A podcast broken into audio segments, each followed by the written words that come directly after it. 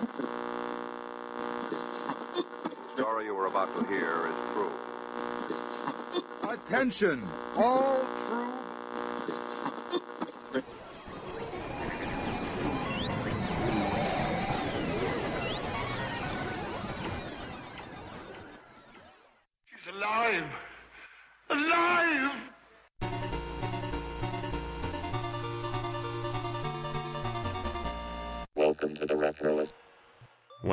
Of all the time that I spent with my grandmother as a kid, and I think back on it a lot as I get older, I'm surprised that I didn't spend many nights at her apartment. Instead, whenever I spent time with her, she was at our place. The whole time, though, she did maintain a place of her own, even if she didn't spend a ton of time there.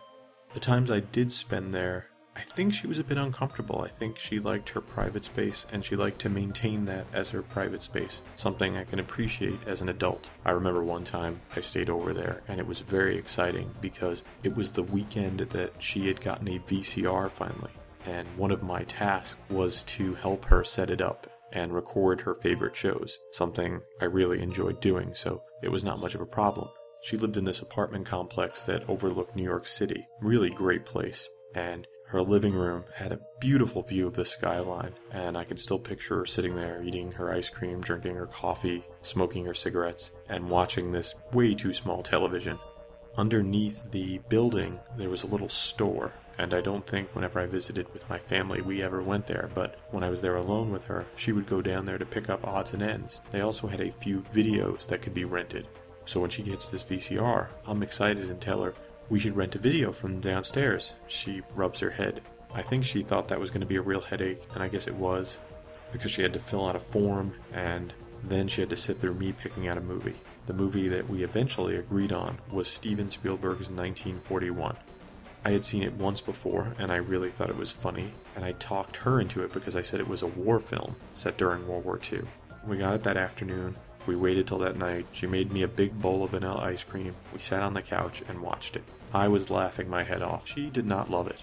The next day, we woke up and we would go across the street to this park to walk her dog around this lake. And I asked her why she didn't enjoy the film, and she said uh, the humor was a little crass for her, but she did like one part of it. She really liked the dance scenes, and I really enjoyed the dance scenes as well, so I kind of pushed her on it, and it turns out that she herself had gone dancing a lot when she was younger, dancing those very dances that we saw in the movie.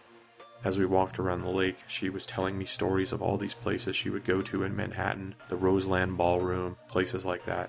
And later in life, I would go to those places myself. And from what my grandmother described, I was not as graceful as my grandfather was when he danced. But what I lacked in style, I made up for in enthusiasm. Because of that conversation and because of this new perception of my grandmother, whenever I watch 1941, I can't help but think of her. And when I see people dancing, swing dancing, I think of her.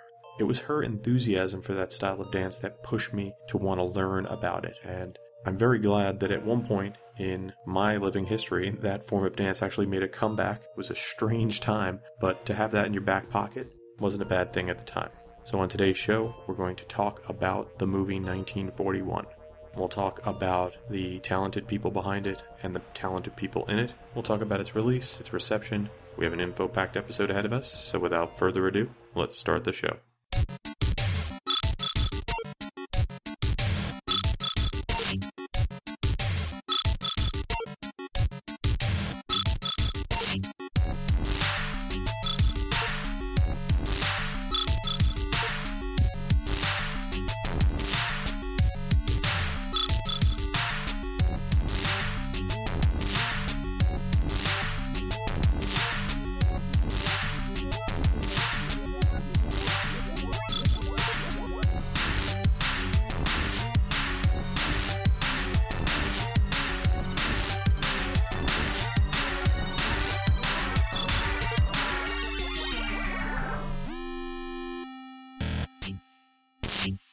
Nineteen Forty One is a 1979 comedy directed by the great Steven Spielberg, was written by Robert Zemeckis and Bob Gale, based on a story by Zemeckis, Gale, and John Milius of Dirty Harry and Conan the Barbarian fame.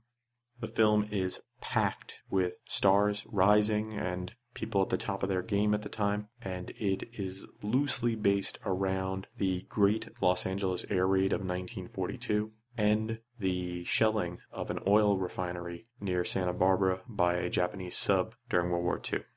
Throughout the film, there are other historical references, including the very famous Zoot Suit riots. So, this film is written by Zemeckis and Gale. Robert Zemeckis, writer, director who worked on Back to the Future, Who Framed Roger Rabbit, a whole bunch of stuff. Bob Gale is a regular partner of his. He worked on the Back to the Future films. I'm not actually sure where the John Milius stuff comes in. He is credited with a story by, but I'm glad it was because he always brings something interesting to whatever film he's a part of, be it Apocalypse Now or Conan the Barbarian. Fun little fact that I learned about Milius recently is that the character of Walter Sobchak in The Big Lebowski is based on him. The film was directed by Steven Spielberg. Steven Spielberg, you might have heard of, kind of a big deal. Some other great talented people worked on it, including A.D. Flowers, who was a special effects whiz. This would be his last project. And if you look at the film without any of the plot and acting and all that other stuff, just look at the special effects. They are really impressive, very high end, because that is what A.D. Flowers brought to the table. From what I've seen in interviews and heard, the film seemed to be a bit crazy, and Steven Spielberg just kept shooting. In the end, he would shoot over 1 million feet of film over 247 shooting days. That is a lot of film.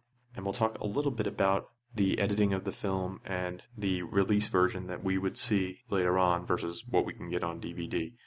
If you have not seen the film, there's an interesting story that Steven Spielberg tells in a documentary about Stanley Kubrick Kubrick saw 1941 and liked it, but he said it shouldn't have been marketed as a comedy. Instead, it should have been marketed as a drama. I don't know if that would have flown, but after hearing that and watching the movie again, I could see how, if they had sold it as a drama with sort of comic elements to it, it would have been a very interesting marketing campaign.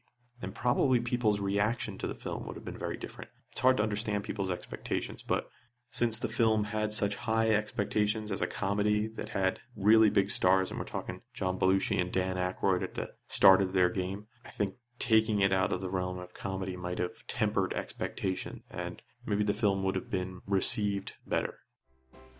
After these messages, we'll be right back.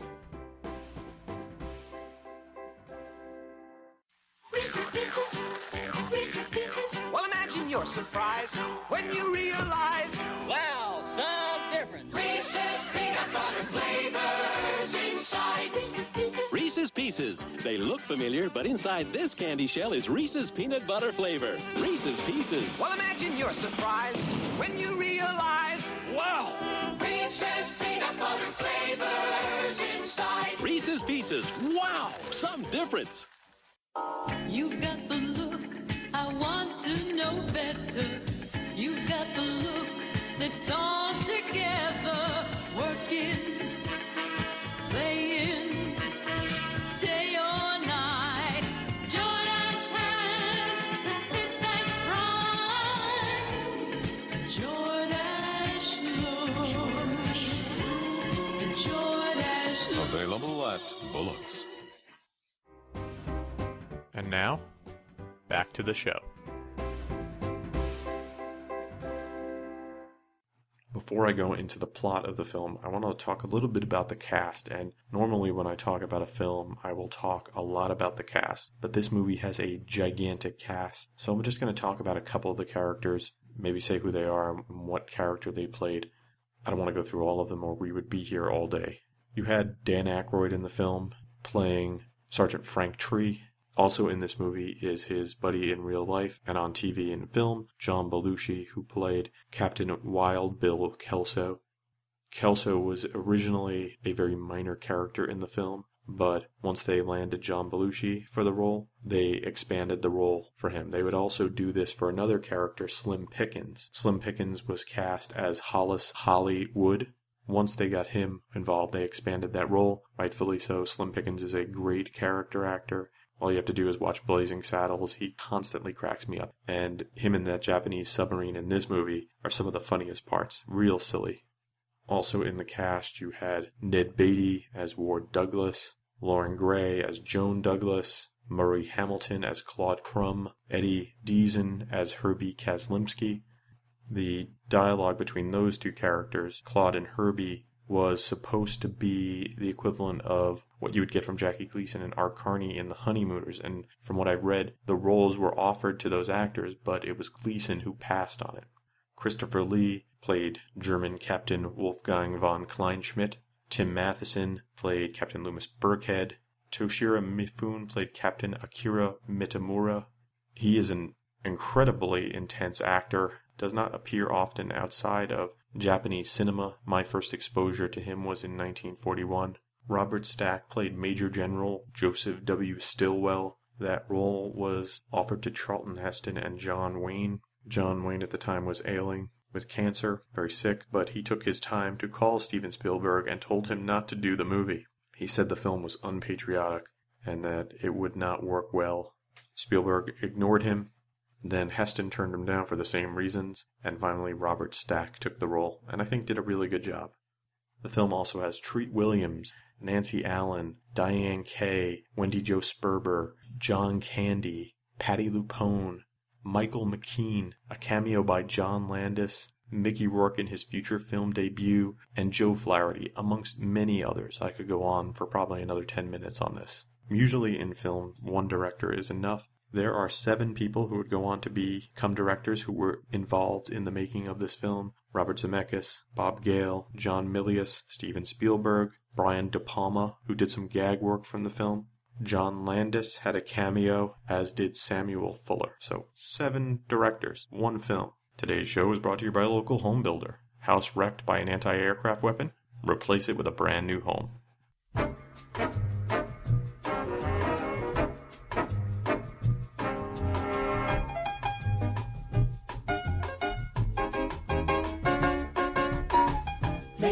For the livables, the all new concept in living.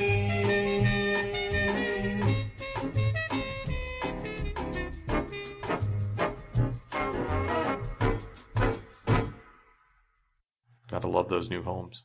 So, this movie has a lot of star power in front and behind the camera. It also has a really fun plot. It takes place in 1941, right before Christmas, and a Japanese sub has surfaced right off the coast of California, and they are here to do some damage. Meanwhile, we're introduced to Captain Wild Bill Kelso, who we learn right away is a bit of a wild gun. He lands his Curtiss P 40 in Death Valley to go refill at the local gas station, and while leaving, accidentally blows it up. The Japanese are trying to decide on a target, but their compass is broken, so they send a landing party to shore and they capture Hollis Hollywood, Slim Pickens. We meet many military people, including General Stilwell, who's trying to take the night off to go see Dumbo. There's a dance going on, and the daughter of Ned Beatty's character is there, and she likes this guy who's a zoot suitor, but this other guy, played by Treat Williams, is a big jerk, and this big riot breaks out amongst the different branches of the service and the zoot suitors. All things start going crazy. Meanwhile, Claude and Herbie are on top of a Ferris wheel, and he has a dummy with him, and he's doing sort of ventriloquist stuff, and the Japanese see the lights, and you know what? I'm telling you this plot and I'm realizing that this is a very difficult plot to explain because there is a lot going on. This movie is jammed packed with stuff and now I'm starting to maybe think I understand why the film might not have done as well as everybody thought it was going to do. Huh. Let me just jump to a spoiler. At the very end, Ned Beatty, who has had this anti aircraft weapon installed at his house, tries to fire at the Japanese submarine and destroys his own house. At the end, Wild Bill Kelso has gotten out to the sub somehow and crazily tries to take it over. It's screwball zaniness, odd. There are actually two different versions of this film. There is the release version of the film. Originally, the film was two and a half hours long. Columbia Pictures and Universal Studios, who were both investors, thought it was way too long, so the original theatrical release was edited down to just two hours. This was not what Spielberg wanted. Later, after releases of the extended cut of Close Encounters of the Third Kind, Spielberg was given permission to create an extended cut of 1941 that would have been his original director's version. this would be shown on ABC one time and later on the Disney Channel and would be later released on Laserdisc, VHS, and DVD. I have seen that version more times than I now think I have seen the original. It feels a little long for a comedy at times, but it does make more sense, and there's a lot more fun stuff in the film. It's kind of good to watch both of them when you have it in mind to see what the people who originally saw it missed out on. I mean, this is not a small amount. This is 118 minutes versus 146 minutes. When they were trying to sell this film, they had a trailer that was specifically made to promote the film. It's a little long, but it's kind of fun because it is all original and it has original music by John Williams in it, who would do the soundtrack. So let's have a listen to the silliness.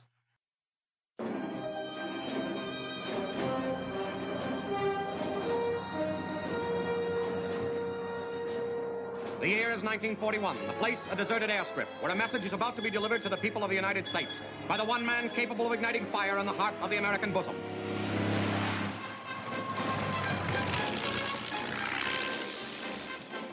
Captain Wild Wayne Kelso. How many did you get, Wild Wayne? Five. Confirm? Well, two maybe. Hey, sailor. Want to help your country? Yeah, you out there. You in the audience. Why don't you enlist? Today. Right now. Forget about the fitting of your new zoot suit or the dance on Friday night or that strawberry blonde with a permanent wave. Country needs you, son.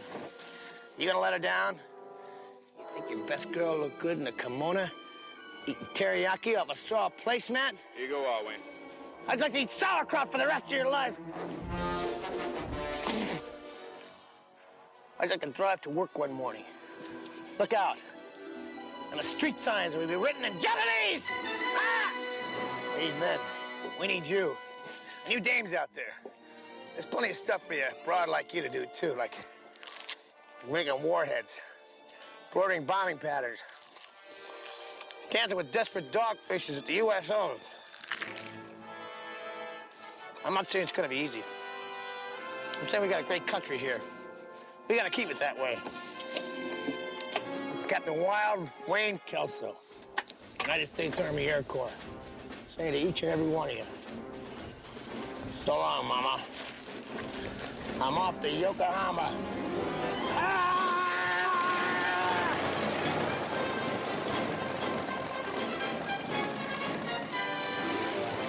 This Christmas, Universal Pictures and Columbia Pictures proudly prepares you for next Christmas.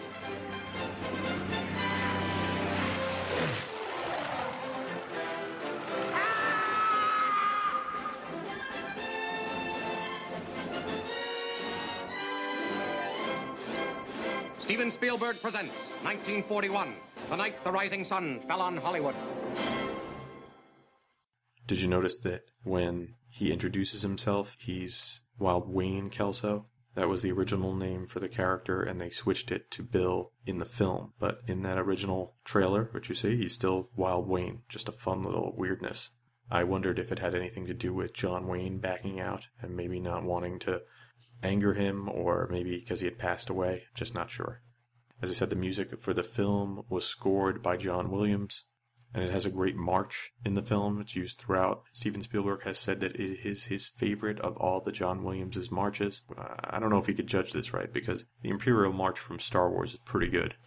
Another fun thing about the soundtrack is that it includes swing music, like Swing, Swing, Swing, a sound-alike version of Glenn Miller's In the Mood, and two songs by the Andrew Sisters. If you have the DVD version of the film, they have isolated music channels that have additional cues that weren't heard on the first soundtrack release, which was really cool. But then in 2011, a expanded soundtrack with the complete John Williams score was released, including those never before heard alternate cues, along with source music and a remastered version of the original album. That's a good soundtrack to own. After these messages, We'll be right back.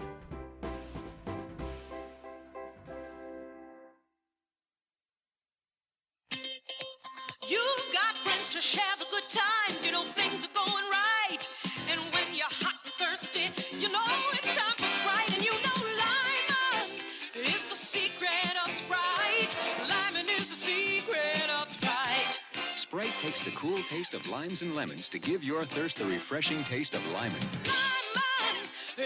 Secret of Sprite. You get the same great taste of lemon in sugar-free Sprite, too. We could tell you that Pioneer's PL518 probably offers today's best value in a direct drive turntable. We could tell you its tone arm rides on 10 times the conventional number of ball bearings for smoother tracking, or that its direct drive motor all but eliminates wow and flutter. But nothing we tell you will be as convincing as this. Pioneer, we bring it back alive. And now, back to the show. The film was released on December 14th, 1979. It cost $32 million and eventually, after a while, would go on to make $94.8 million.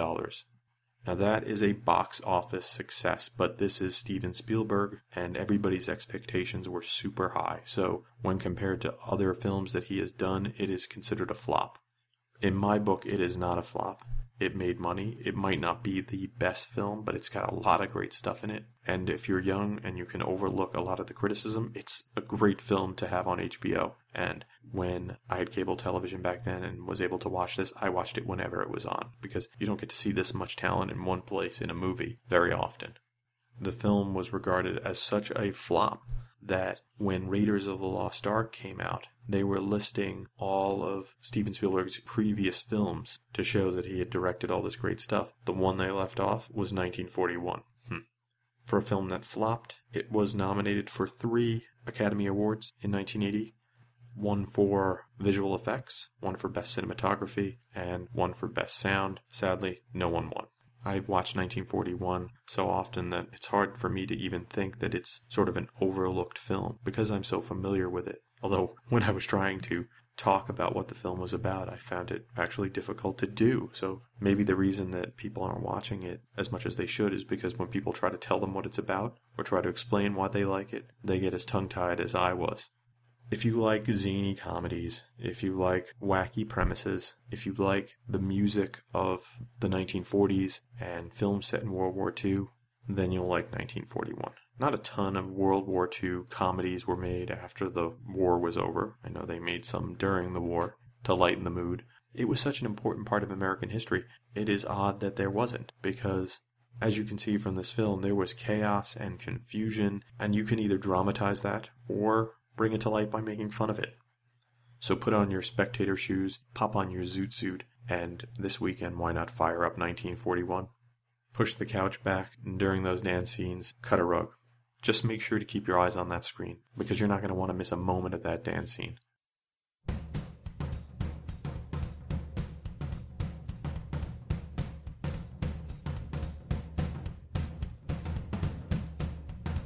Thanks for listening to the show. For more retro fun, you can drop by the website at www.retroist.com. You can follow me on Facebook and Twitter. I'm at facebook.com slash retroist.com and twitter.com slash retroist. The music you hear on the show is by Peachy. If you have musical needs, you can email Peachy at peachy at retroist.com. Thanks for listening to the show, and I hope you have a great weekend.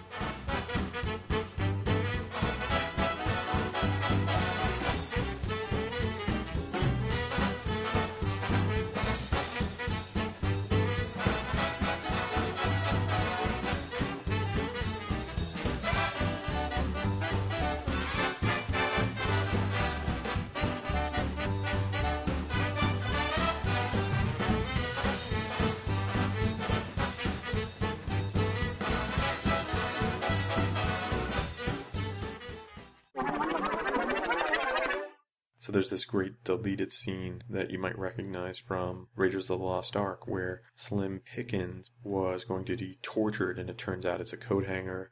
And then, what was I talking about? This has been a Retroist production. Goodbye.